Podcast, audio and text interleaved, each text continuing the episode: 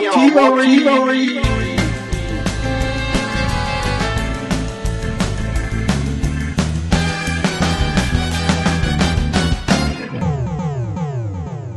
Buongiorno e bentornati al Big Gnamo Theory, podcast sulle serie TV. La mia teoria di cui parliamo oggi è la teoria delle spie. In particolare andiamo a parlare di una serie televisiva uscita da poco su Amazon Prime Video che si chiama Alex Rider. Alex Rider nasce come ciclo di romanzi, ne sono stati scritti 13 al momento, con più in più 6 graphic novel, scritte da Anthony Horowitz. Ma veniamo alla serie. Come vi ho detto, è una storia di spionaggio, ma un po' atipica. Non abbiamo a che fare con un agente addestato alla James Bond, ma con una versione diciamo più giovane e eh, meno esperta. Abbiamo il protagonista, Alex Ryder per l'appunto, che è un liceale comune come, come tutti quanti.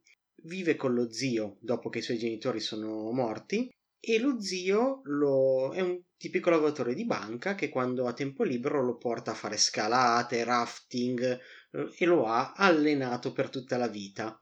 In realtà lo zio è una spia non è un grosso spoiler perché lo si scoprirà nei primi minuti. Lo zio è una spia che lavora per un dipartimento che utilizza le informazioni dei servizi segreti britannici, l'MI6, eh, per poi applicarle ed eliminare le minacce. Lo zio di Alex inizia a indagare sulla morte di un grosso imprenditore americano. Sospetta perché era morto mentre stava telefonando al capo del, di questo dipartimento di servizi segreti e quindi aveva sicuramente qualche dubbio. Le sue indagini lo portano durante la prima puntata a essere eliminato. Inizialmente viene, c- si cerca di coprire la morte dello zio facendola passare per un incidente, ma è sospetto per Alex, conosce bene lo zio e sa che non avrebbe mai fatto un incidente ad alta velocità perché era uno che non, eh, non sgarrava mai le regole, andava sempre secondo i limiti. Quindi si mette a indagare e riesce a ritrovare eh, l'automobile dello zio con attorno tutti i dipendenti dei servizi segreti che stanno cercando appunto di eliminare le varie prove. E ehm, questo dà via a una serie di eh, accadimenti che portano Alex a essere contattato dall'agenzia spionistica. Dopo varie vicissitudini, questa agenzia decide di utilizzare Alex per risolvere il mistero della morte di suo zio Ian. Lo mandano così sotto copertura eh, in una grossa famiglia di miliardari eh, per fingere di essere loro figlio. Questo gli potrebbe consentire l'accesso a, alla scuola su cui stava indagando Ian. Questa scuola è una scuola esclusiva aperta da pochi anni in cui sono andati a studiare negli anni precedenti i figli di alcuni miliardari che poi sono stati uccisi. Questo ovviamente fa partire la, la vera trama. Quindi abbiamo Alex che suo malgrado per risolvere il mistero della morte dello zio si mette in gioco completamente, accetta di fare questa cosa e viene mandato in questa scuola esclusiva.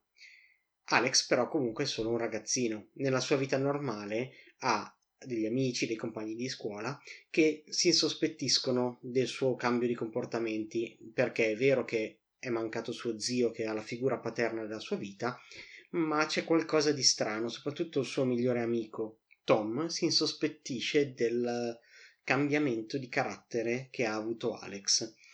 Eh, e le scuse, diciamo che la, la, parte più assurda di questa serie è il fatto che Alex non sappia inventare una scusa decente per i suoi, i suoi nuovi impegni, il suo cambio di comportamento.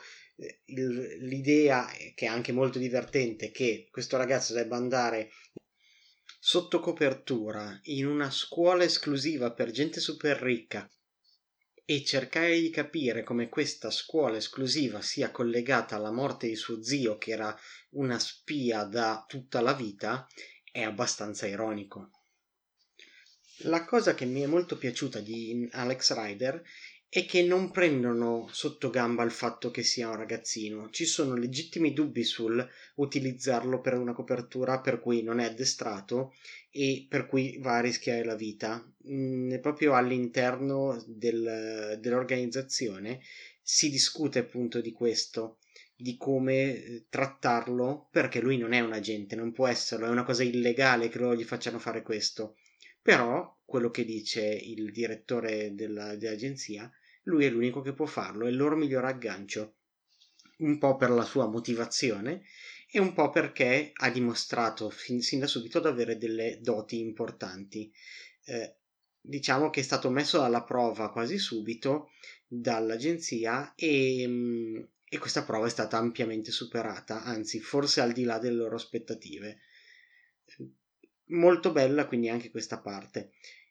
Quando sono all'interno della scuola si apre un, un intero nuovo capitolo per cui abbiamo, facciamo la conoscenza con i nuovi personaggi che sono questi figli di milionari e due di loro hanno comportamenti molto strani sono cambiati improvvisamente da un giorno all'altro, si sono isolati dagli altri e fanno le cose in sincrono, quindi quando mangiano ad esempio portano alla bocca la forchetta allo stesso momento, due personaggi alquanto bizzarri.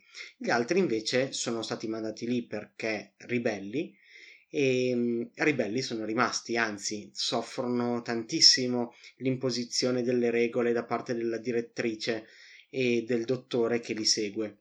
Questa è a grandi linee la trama della prima stagione di Alex Rider.